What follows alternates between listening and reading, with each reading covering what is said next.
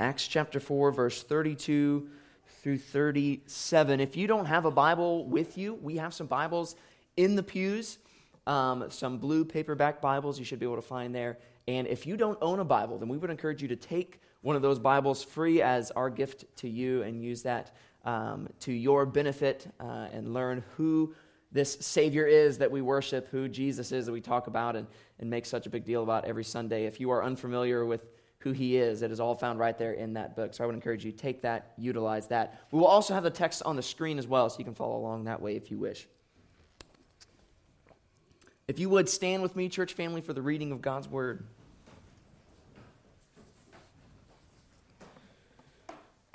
Luke writes for us in Acts chapter 4, starting in verse 32. Now, the full number of those who believed were of one heart and soul, and no one said that any of the things that belonged to him was his own, but they had everything in common. And with great power, the apostles were giving their testimony to the resurrection of the Lord Jesus, and great grace was upon them all. There was not a needy person among them, for as many as were owners of lands or houses sold them, and brought the proceeds of what was sold, and laid it at the apostles' feet and it was distributed to each as any had need. Thus Joseph, who was also called by the apostles Barnabas, which means son of encouragement, a Levite, a native of Cyprus, sold a field that belonged to him and brought the money and laid it at the apostles' feet. This is the word of the Lord. You may be seated.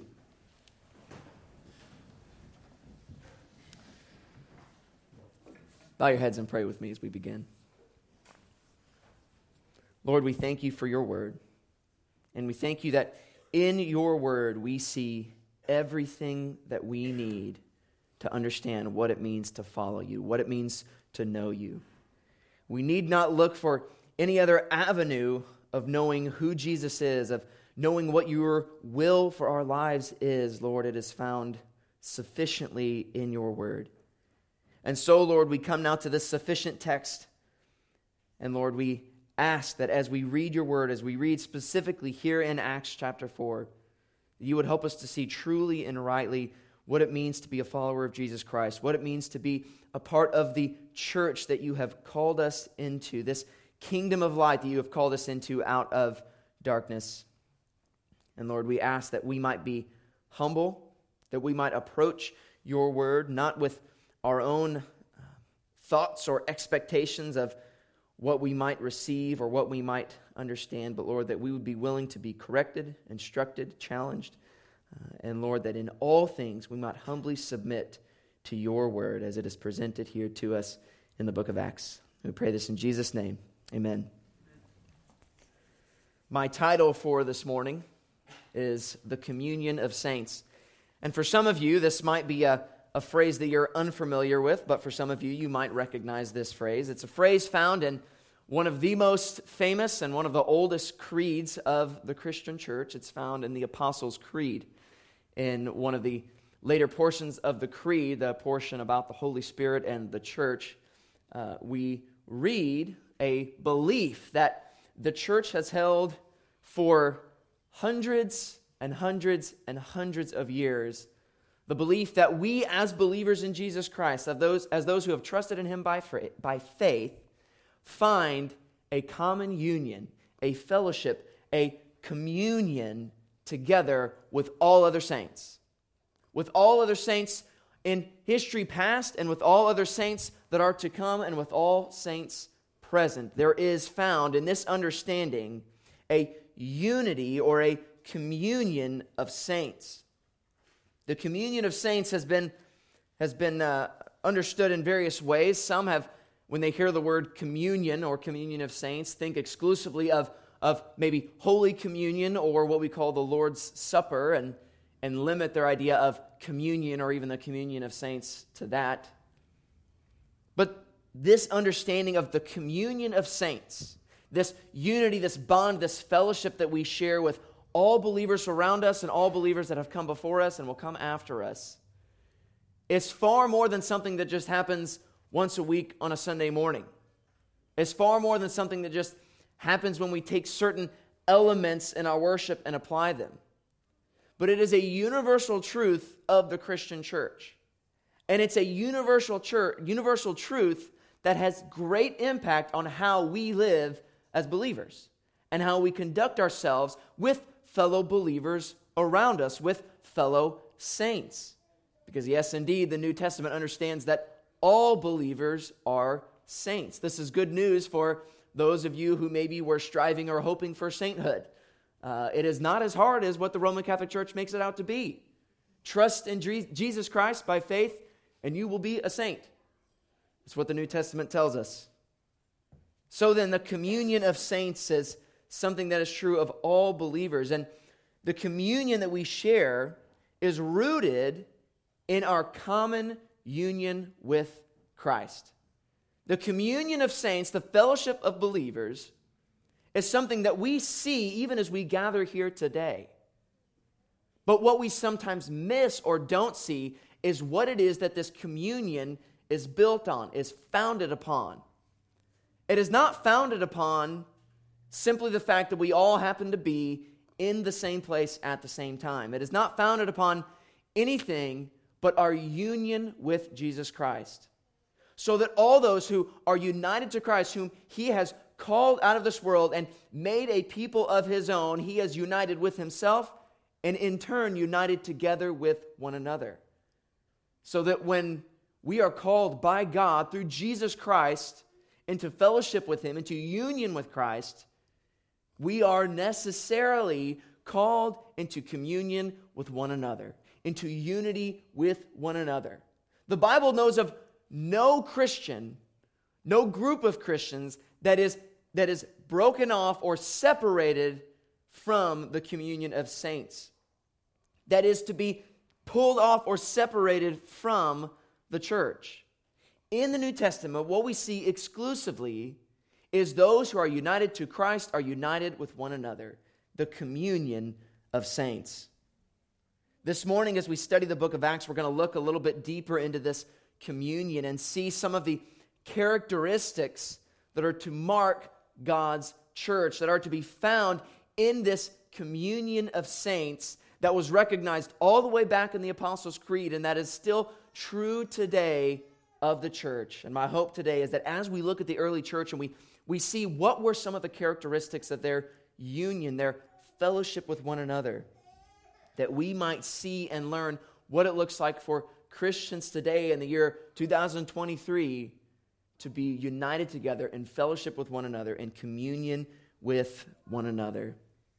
And so, some of the characteristics that we're going to look at are going to be found here in this text in 32 through 37. And the first characteristic that we see found in verse 32 is that point number one the church is to be of one mind the church is to be of one mind. Verse 32 says, Now the full number, that is, all of them, all of the believers, the full number of those who believed were of one heart and soul.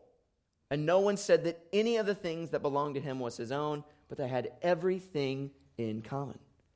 This is a great statement that the author Luke makes here that they were of one heart and one soul, that they were of one accord, that they were of one mind. It almost sounds like an obvious truth, but it is necessary for us to recognize that unity, fellowship, community with one another in a biblical form, biblical fashion, necessitates that we be of one mind, of one heart and soul, that we be on the same page. There's a, a, an action flick that came out back, I don't know, several years ago now called Pacific Rim. And the, the idea behind this, this movie, Pacific Rim, was there were these aliens that were this is going to sound so dumb, just bear with me. There were these aliens that were coming out of holes in the ocean. Uh, and there were these great big giant beasts, uh, and mankind had to come up with a way to counteract this threat as a way to, uh, to defend the earth against these uh, ocean aliens. And the plan they came up with was to create these giant, uh, these giant mechs, these giant robots, essentially, that were to be operated by human beings inside the head of these robots. And they tried it at first with just one human being, but as the story goes, uh, it was too much strain on one human mind. It was too much for one person to bear to be able to control this giant machine as they hooked him up to the machine and they controlled it with their mind and their movements and their actions and kind of became one with the machine in a sense. And so what they ended up figuring out was that they needed two people, two human beings, and specifically two people that could be uh, uh in one another's minds, that were in a sense compatible. Because what was necessary, I'm going way too far on this analogy, I can already tell. But what was necessary was that they form a sort of link, a sort of bond with one another in order to work and, and act in unity with one another to operate this giant machine. That if one of them had was of a different mindset, had a different accord, had his, his own way of doing things and how he wanted to operate this machine compared to how this other person wanted to operate it, it wasn't going to work. They were going to fail and they were likely going to hurt one another in the process. The church requires that we, in a somewhat similar fashion, be of one mind and of one accord. The church is to be made up of people who all see and understand the gospel of Jesus Christ and the mission of the church and what it is that unifies us and see it on the same page. That they be of one heart, of one soul, that they be of one mind with one another. Because the moment that we gather together a group of people who all have their own minds, their own understandings, and have no unity in the way of thinking and understanding, they are not united in heart or soul or mind. The church is doomed to collapse and probably not in very much time. What, what is required if the church is going to be sustained, if the church is going to last, is that it be altogether of one heart and one soul. This means that all who were gathered together here in Acts were in agreement and understood what mattered. The church of Jesus Christ exhibits a kind of unity that's built on something more than just common interests or activities or common demographics. There are all kinds of social clubs and groups that have a sense of community, unity, even a kind of communion with each other but it's always based on other things. We have a, uh, uh, we, you can be a part of a golf club where you have a great time and a great amount of, of fellowship and sort of unity, so long as everything that you are talking about doing is around golf, right? Because golf in a golf club is what unifies you. Or name any other club that there might be. It is always some other thing, some other interest, some other demographic, some other activity that brings unity in other scopes, other areas of life. And that's perfectly fine and okay. But one thing that you'll note is that none of those groups is going to last forever. It's going to last so long as there are people interested in that thing. My wife and I, when we were first dating, we uh, kind of got into uh, the ballroom dancing scene here in Evansville.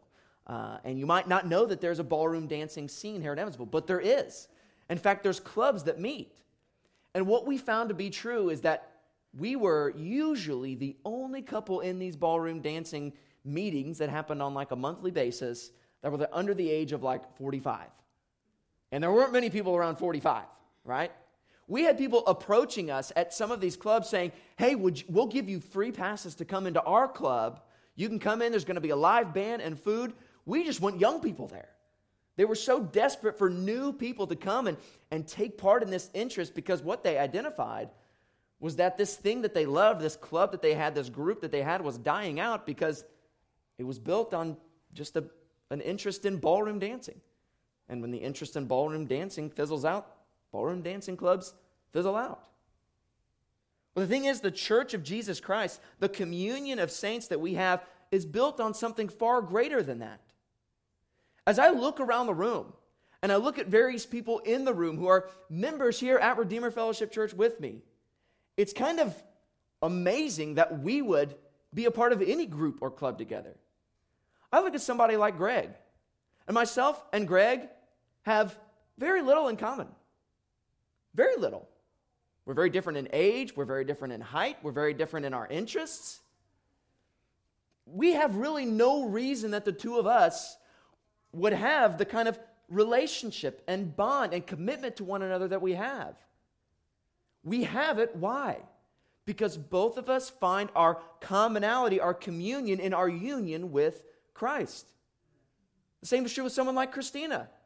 Myself and Christina have probably even less in common than me and Greg. But the one thing that's true of Christina and that's true of me that unites us together is that we are brother and sister in Christ. That in Christ we have a fellowship with one another because it's rooted in our fellowship and our union with Christ. And this is a part of the beauty of the church. That's why the church doesn't have to be unified in our age or in our demographic or in our interest. You can have people from all walks of life. You can have people that love basketball and people that love D&D in the same church. Because none of those things constitutes the basis of our relationship, the basis of our union with one another. It is rooted in, it is found in Jesus Christ and the gospel alone.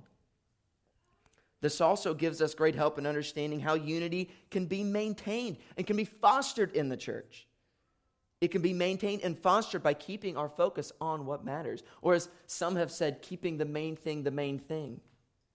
If we want to maintain our unity in the gospel, our unity as a church, the communion that we share with one another, it's not going to be maintained by playing basketball more together. That's a great thing, but that's not going to maintain our unity. It's not going to be by playing uh, Dungeons and Dragons more together. It's not going to be by watching football together. It's not going to be by sewing together. You name the thing, none of it is going to, to stir up or foster the communion of saints, the fellowship that we are to have in the church, except for our commitment to and our focus on the gospel of Jesus Christ. The gospel is greater and more important and more foundational to our unity than all those things. And that includes even programs in the church. Churches split and break up all the time over things other than the gospel. And that's so tragic, isn't it? It is so tragic that a church would let other things become of such importance to them in their hearts and in their lives that they no longer are of one heart and soul. Because one person or one group thinks that a certain ministry program ought to be done a certain way, while the other thinks it should, should, not, should be done a different way. But if we are to maintain unity, fellowship, communion with one another, then we need to regularly and often and with a fervor be committing ourselves to the gospel of Jesus Christ and His Word. So long as we remain remain committed to Jesus Christ, committed to the gospel, committed to the very pages of Scripture that we have before us today, so long as we keep that as our emphasis and as our focus and what binds us, our union with Christ, then our communion, our community, our unity, our fellowship will be fostered with one another. The more conversations we have about the person and work of Jesus Christ and what he has done for us, the more we will be unified. That's why the songs that we sing, the worship songs about what God has done for us, that before the throne of God, I have a strong and perfect plea. Jesus Christ alone, the one who lives and pleads for me, that is true of every person in here that knows Jesus. Regardless of all the things that separate us, that differentiate between us. This is always true of all of us. It's why we can all raise our hands and sing to the same glorious hymns, the same biblical truths. And in that time, we strengthen, we grow our fellowship with one another. I think what we ought to do, what we, what we should do if we want to continually foster and grow that communion with one another, is outside of the songs and Sunday mornings, make those a part of our regular conversations. It doesn't mean you can't talk about athletics or about politics or about whatever the other thing might be. But it means if that's all you talk about, well, I can tell you there's going to be a lot more disunity so than unity, right? But the more we center ourselves, our lives, even the way we relate to one another around the person and work of Jesus Christ, the more we foster our union and emphasize our union with Him, the more our union with one another will grow. Let this, let us be of one mind, and that we are committed and resolved and in agreement about what matters. And what matters, as we'll see in point number two, is the gospel of Jesus Christ. Point number two the church is to be established in and established by the gospel of Jesus Christ. A popular view of the church, especially by those outside the church, is that the church is, or at least should be, like this passage, verse 32 through 37, except without verse 33. Look at what verse 33 says. And with great power, the apostles were giving their testimony to the resurrection of the Lord Jesus, and great grace was upon them all. You see, even the world around us reads this passage and reads uh, of the apostles in the early church having everything in common and selling their possessions and giving to one another as everyone had need so that there was not a needy person among them. And even the world looks at that and goes, hey, that's great. Yes and amen. That's what the church ought to be about. That's what the church is. To the point that even as, as I've had conversations when we first moved into this building and, and we would go around, we'd do door to door evangelism, we would talk to people here in the neighborhood. We heard all the time people saying, Man, I'm so thankful that there's a church there and, and that the community will have a, a, a church there and people will be served and this and that. But then when you say, Yeah, that's great, let me talk to you about why we exist. And you begin to talk about the gospel, very quickly, all of those hopes, all of those compliments, all of those desires fade away. You see, the world wants the church to be radically committed to giving up everything that we have for the sake of others. But what the world doesn't want to hear is of Jesus Christ. The world doesn't want to hear the gospel. They don't want to hear about their sin, their guilt before a holy God. They don't want to hear about Jesus Christ and how salvation is found exclusively in Him. The world wants us to, to live as a church, taking this passage and adopting it, but leaving out verse 33. But as we know, we can't do that. In actuality, commitment to one another and the proclamation of the gospel are two sides of the same coin that is the church. No church is a true church so long as either one of these is missing. You see, a church that is ardently committed to proclaiming the gospel, yet is completely disunified with one another, lacks concern for their brothers and sisters in Christ, lacks care and a desire to, to nurture and be with and commune with one another, is a church that is destined to fail. It's a church that's destined to fail because it's a church that has neglected not only the very commands of Christ, but even the very life of Christ. But in the same turn, in the same token, a church that is radically committed to living in communion with one another, to giving up all that we have for the sake of one another, yet where the gospel is absent, is a church that's built on nothing. It's built only on human personalities and human desires and, and the hope that we will all continually be free will people who like to be generous. And that is frankly not human nature. It's not something that can be banked upon or hope placed in. If either one of these things is lacking, then the church will not stand. A phrase essential to this entire passage, though, is the phrase found at the end of verse 33 And great grace was upon them all. You see, grace is essential to all of this happening.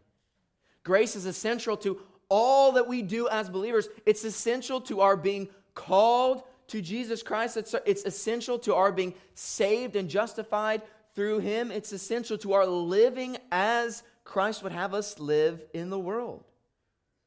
What we see is that actually, all throughout the New Testament, grace comes up a lot.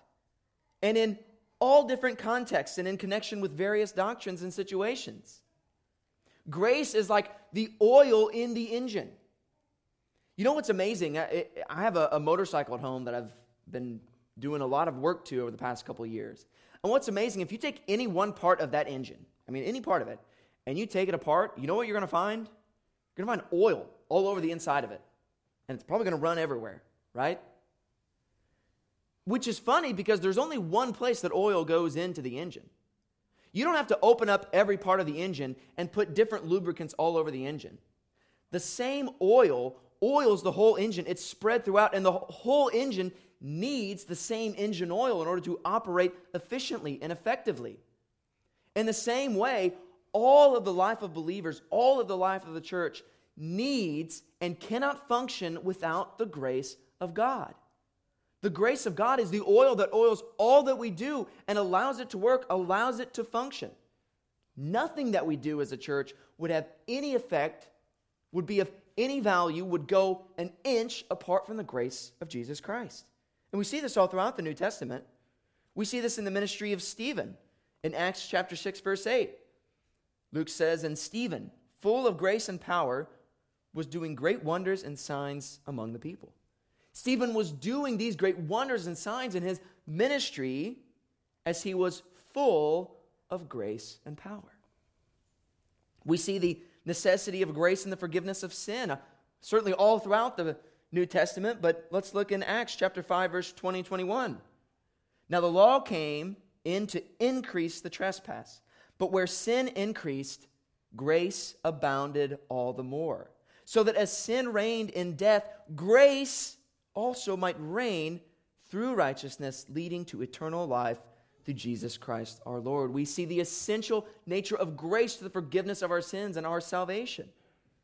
But even beyond that, in relation to our sanctification, the book of Titus, we read this in chapter 2 For the grace of God has appeared, bringing salvation for all people, training us to renounce ungodliness and worldly passions, and to live self controlled, upright, and godly lives in the present age waiting for a blessed hope, the appearing of, our, of the glory of our great God and Savior Jesus Christ, who gave himself to redeem us from all lawlessness and purify for himself a people for his own possession who are zealous for good works. So, what do we see then here? That grace is essential even to our sanctification, in our growing in godliness, in our putting off of worldly passions and living self controlled, upright, godly lives in the present age. Grace is essential to all that we do as believers, and it is essential to the work that God has called us to do. That as we proclaim the Word of God, as we proclaim the gospel with boldness, it necessitates grace. As we commune with one another, as we seek to live our lives in this way, that we forsake all that we have for the sake of those around us in the church, it requires and it necessitates God's grace. Apart from His grace, we can do None of it. It is only by God's grace that the church has such power and such community. And that grace is available exclusively in the resurrected Christ. Therefore, the church must never forsake Christ, but always and continually proclaim his name and the gospel. We cannot have this passage, we cannot have this reality of what the church is apart from verse 33. The gospel is essential to establishing the church Point number three the church is to be committed to each other, and that at all costs. The church is to be committed to each other at all costs. Many people read this passage, especially verse 34 and 35. There was not a needy person among them, for as many were owners of lands or houses, sold them and brought the proceeds of what was sold and laid it at the apostles' feet, and it was distributed to each as any had need. There are plenty of people who have taken passages like this or the similar passage in Acts chapter 2 and have concluded that the Bible is in favor of some form of socialism. That the idea of private property, at least within the church, ought to be defunct, done away with, but all people ought to take all that we have and, and pool it together. No longer do we own anything ourselves, but now we have we live in a sort of commune, a communal situation where all the resources are pooled and we are, are robbed of our personal property. But that is a bad understanding of this text. So I want to say at the outset what this text is not is a proof text of any form of socialism. And the key, we could get into it further, but it's suffice it to say that the key to the understanding of this is primarily the fact that this sort of giving, this giving up of our possessions, of their, of their lands, and of even sometimes their houses, was entirely voluntary. This was not under any kind of compulsion, it was not forced. And beyond that, what you see throughout the New Testament as well is, is the idea of personal property regularly coming up and not at all condemned. But those who have personal property are called to use it to the glory of God. But what we can learn from this text, while it, it is not true that this supports some kind of Christian socialism, What is true is that this text pictures for us that the early church had a radical commitment to Christ that necessitated and resulted in a radical commitment to his people. And this is true. It is true that we ought to be radically committed to the people of God, our brothers and sisters in Christ, fellow members of the church, because this is what God has called us to. More than that, this kind of radical commitment affects every part of our lives, including our finances. Now, this is where the conversation gets really uncomfortable, isn't it? Because we don't like to talk about our finances. It makes us really uncomfortable to be confronted with, to, to talk about, to discuss what we consider to be ours, right? The area of our finances and our money is an area where most of us get a little bit touchy. And indeed, pitfalls abound when it comes to conversations and preaching and teaching on money. We can all think of ways in which it has been distorted, abused, people have been taken advantage of, or the idea of radical giving and, and using our finances to the glory of God has been completely removed from the equation. What I argue here is that the picture that we, that we see here in the book of Acts and throughout the New Testament is that we are called to give all that we have, to commit all that we are to the Lord, and this includes our finances. It's like we, we have committed to the Lord all that we have, our entire house, our entire lives, it's all yours. Like, like we have given him our house, the house that is our life. And yet we sometimes in practice say it's all yours, but look, there's this one room, the upstairs corner. This is this is kind of ours, okay? Don't go in there, don't worry about that, and I'd rather just not talk about it. But frankly, we're not given that option. The problem is that, first of all, conversion, becoming a Christian, it is an all encompassing event. And we wouldn't accept this kind of attitude in any other area of our life, would we? To say, yes, all that I am, all that I have, it belongs to you, Jesus. Except for my love life. You know, I kind of have my own thing going on there, my own ideas, and I'd rather keep those protected, right? Some people do that. But all of those who are faithful to the Word of God say, no, you, you can't do that. We can't do that with any area of our life, and we can't do that with our finances. Another major problem with this kind of thinking, not wanting to bring our money into the conversation, is the fact that the Bible brings finances into the conversation. There's no way to read this passage and understand it in any way apart from the finances of the early church members.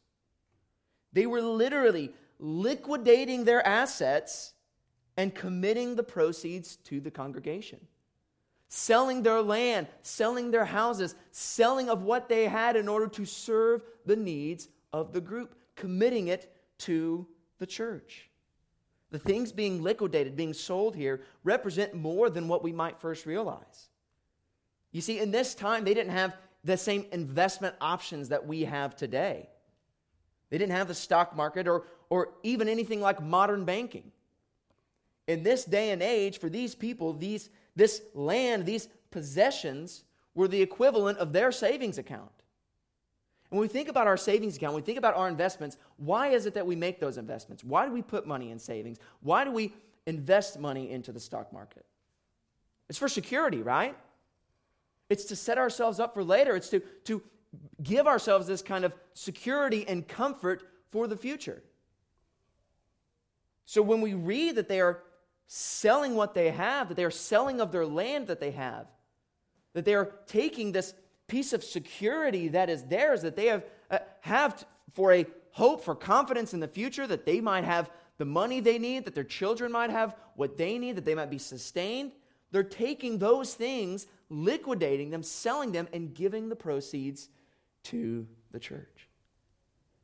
They're giving in such a way that is radical, in such a way that even their security here on earth, in these earthly forms of money and wealth, they're willing to risk even that for the sake of their brothers and sisters in Christ, for the sake of the communion of saints.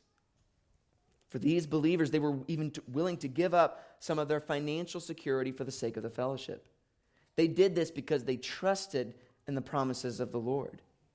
They knew that they would not be forsaken. They knew that they would not be forgotten. They knew that the Lord cared more about them than they even cared for themselves.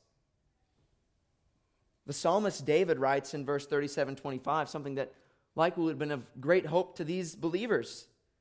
The psalmist David says, I have been young and now am old, yet I have not seen the righteous forsaken. The believers believed in the faithfulness and the sovereignty and the goodness of God towards his people, so that they were willing even to risk their investments, risk a portion of their future for the sake of his church. This certainly helps to inform our giving. When we ask the question, are we truly trusting in Jesus Christ? Are we trusting in him to sustain us, to care for us? Or are we withholding what we think is ours because we think we have to in order to be cared for? And this is certainly a helpful way in, in thinking about giving, but there's even more to it than that that motivates these believers to give. I would argue that this kind of sacrificial giving, even at the expense of their financial security, was also an investment, but that it was an investment with eternal dividends. And let me tell you what I mean. When we invest in whether it be the stock market, whether it be even a savings account, we put our money in there, we do it as a sense of security, and we also think this is a form of an investment that I'm investing money here and I'm going to reap some sort of benefit is going to be reaped later by this investment. And what some might think and some might understand giving to the church and this kind of radical generosity to be is that you are taking your money out of an investment and putting it here, and then that's the end of it. No benefit comes of it. It's gone. It's out of your mind, out of your eyes, and therefore it, it's as though it never existed. You might as well have just thrown it into a hole. But what I would argue is that the early church and how I think we ought to view giving and committing ourselves even to radical giving to the church is that they are banking on something greater. That they believe that this is an investment in something even beyond their life here on earth, but something far greater and far more important and something that has eternal value. They are investing in the kingdom of God. So that even when, when we pass away, what we have committed to invest into the kingdom of God, it will continue to serve dividends. We might not see them, but we know that it does. Even if Redeemer Fellowship Church ceases to exist, the money that we have collected, that we have given, that we have dedicated to the ministry, to the work of the kingdom of God, it is going to serve eternal dividends. We have to hold this understanding. We have to believe this if we were ever going to believe that this kind of radical giving makes sense. I want to give, as I've clearly said a, a lot here about giving and about our finances, I want to give just some practical insights on giving that I hope will be helpful. Some of these come from, from Tim Keller, kind of the main idea. Tim Keller puts forward the idea of what true and right Christian giving ought to be. And he says that Ideally, as Christians, our giving ought to be a kind of giving that is active and intentional. These are the words that he uses, that it ought to be active and intentional. And he uses these words, active and, and intentional, as an opposite to passive and spontaneous. And here's what I mean by that. When you look at the lives of the early church, when you look at these believers and how they were giving, these believers were not sitting around waiting for someone to come up to them and beg for money. And then, well, I guess since I'm on the spot and you're here and you're kind of making me feel guilty, I'll give, right? That's how giving sometimes goes, right? You go to uh, conferences, you go to certain events or, or evangelistic speakers, and oftentimes what you'll feel, what you'll see is a sense of guilt ridden, spontaneous giving. Now, I'm not saying that if you've given money spontaneously that you are in sin. But what I am saying, as Tim Keller says, that a better way to give is active and intentional. That is, we ought to purpose our heart, purpose our mind to commitment to the church in all that we say and all that we do. In the same way, we ought to discipline ourselves and commit ourselves to actively and intentionally setting aside time to read God's word, setting aside time to pray to the Lord who, who hears all our prayers, setting aside time to be in fellowship with one another. All of these things, we understand this word, we are to be intentional in these things. Apply the same principle to our giving, to the giving of tithes and offerings. We are to be intentional and active in it, we are to plan accordingly. Jamie Dunlop, he's an executive pastor at Capitol Hill Baptist Church. He wrote a really helpful book uh, about church budgets. And he, he says in his book, as he is talking about how we are to give as believers, he looks at 1 Corinthians chapter 16, verse 2, where Paul says, On the first day of every week, each of you is to put something aside and store it up as he may prosper, so that there will be no collecting when I come. And Jamie Dunlop looks at this passage and, and looks at other passages regarding Scripture, but he, he specifically looks here and he points out from this passage that our giving should have three qualities. That first of all, our giving is to be regular. He commands the church, this is Paul speaking to the early church, he says, on the first day of every week. On the first day of every week, you are to set aside this giving, this gift, this tithe, this offering. You're to set it aside. It is to be a regular practice. In addition, in addition to being regular, our giving ought to be planned. Paul tells them, set aside a sum of money. He doesn't say, in that moment when it comes up, see what you have and, and give accordingly. No, he's telling them, set it aside. Plan ahead for this. Make this a practice that is not just something happening in the moment, but something that you are intentionally and fully behind in your practice. And thirdly, it should be regular, it should be planned, and it should be progressive. He says, as he may prosper in 1 Corinthians 16. It could also be translated according to his income. We ought to give according to what we make, according to what we are able to give. These are helpful. These are not laws that I'm giving you. But I think as I as as we frankly don't in the church talk all that much about giving. I think it would be a shame for us to declare some sort of self righteous proclamation that giving must happen and then give no example of what true giving ought to be or what it ought to look like. In addition, I think the New Testament strongly supports this kind of giving over a spontaneous, guilt induced giving. Because here's the thing as I'm up here preaching to you about giving, you might be feeling guilty. But if at the end of the day, after this sermon, all I've done is caused you to put money in the box before you leave or, or to go ahead and pull up your app and give because you feel bad about your giving, and that's it, then frankly, I haven't done a very good job of explaining what giving ought to be or what it ought to look like. My hope is not to here guilt you into giving to the church. That's not my hope.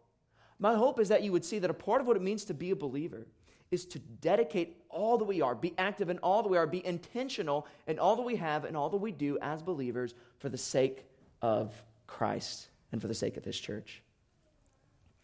Kind of, this is the kind of giving that marked the church here in Acts, and it served its part in the advancement of the kingdom of God. The pattern that we see in the early chapters of Acts is that the gospel is boldly proclaimed, which in turn, turn leads to a deeper and more sacrificial fellowship which in turn leads to bold proclamation of the gospel. It's a beautiful cycle that we see throughout the early chapters here in the book of Acts, and one that I think we ought to seek to imitate. A practical understanding we gain from this is that we're to be effective in both our outreach and our inreach.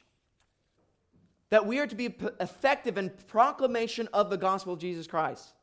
But as I said before, we also are to be effective in care and support in communion with one another in all that we say, all that we have, and all that we do. And if either one of these is lacking, then our church is lacking. Neither is to be prioritized to the exemption of the other. In fact, they work together and work with one another. Having all things in common, being of one heart and soul, is essential for the spread of the gospel. And it's essential for at least two reasons. One, when we live in this way, when we seek to imitate the church like this, we have a safe harbor to find rest and comfort from the waves and from the rough waters that we face out in the world. We all know that living as a Christian, living as one who is called to live out the gospel, proclaim the gospel in a world that is seriously hostile to the gospel, can be exhausting. It can be tiresome. It can be weighty. And the kind of communion, the fellowship, the communion of saints that we see here serves for us as a safe harbor from the world. A place where we can come and we can encourage one another, where we can love on one another, where we can care for one another with all that we have. That we can commit ourselves, commit our lives to loving one another. We all need this. We need it desperately. And we know that we need it. Therefore, we ought to realize and recognize that we need to give it to those around us as well. And the second reason that this is essential for the spread of the gospel is that when the world sees the love and care that we have for one another, they see a picture of the gospel and evidence that it's true. Jesus himself says this in the book of John. He says that you are to love one another in such a way that the world can look at you and know that you are my disciples. By this, the world will know that you love one another. That's how the world's going to know that we are committed to Christ, how we love one another. Are we loving one another in a way that is sacrificial, in a way that is radical? If not, then can the world really conclude that we radically are committed to Christ? According to Jesus Christ in the Gospel of John, the answer is no. If the world sees us saying that we're radically committed to Christ, but sees no commitment to God's people, no fellowship that looks anything like the early church, where we are committed to one another, where we're sacrificing for one another, then the world has a right to conclude that we do not belong to Christ. Let that never be said of us. Let the world never be able to look at us and our commitment to one another or lack thereof and conclude that we perhaps do not truly belong to Christ, or that perhaps the gospel is not as great as what we say it is. If we want to foster this kind of radical unity, the communion of saints, then again, I would refer us back to what we said at the beginning of the sermon. Point number one that we are to keep the source of our unity at the forefront of our heart, at the forefront of our mind. When we consider these difficult principles in living out the gospel, these difficult principles and even committing of our tithes and our offerings, of our finances, of all that we have to the Lord, it can seem really daunting. And oftentimes it seems so daunting because we are set our focus and our mind solely on those things. But what I would encourage you to do is that although we are called to give in a radical way, to be committed to one another in a radical way, it only is going to work if we keep the main thing the main thing. If we centralize our focus, our hearts, our lives, and our communion with one another around the person and work of Jesus Christ. It's only there that we find the grace that we need that's going to oil this machine, that's going to make it work. It's only there that we're going to find a kind of unity that extends beyond our own interests and comforts. It's only in the person and work of Jesus Christ that any of this makes sense. Let us set our hearts and our minds and our focus on Him and follow and serve in that way out of that, not out of anything else. Let's pray.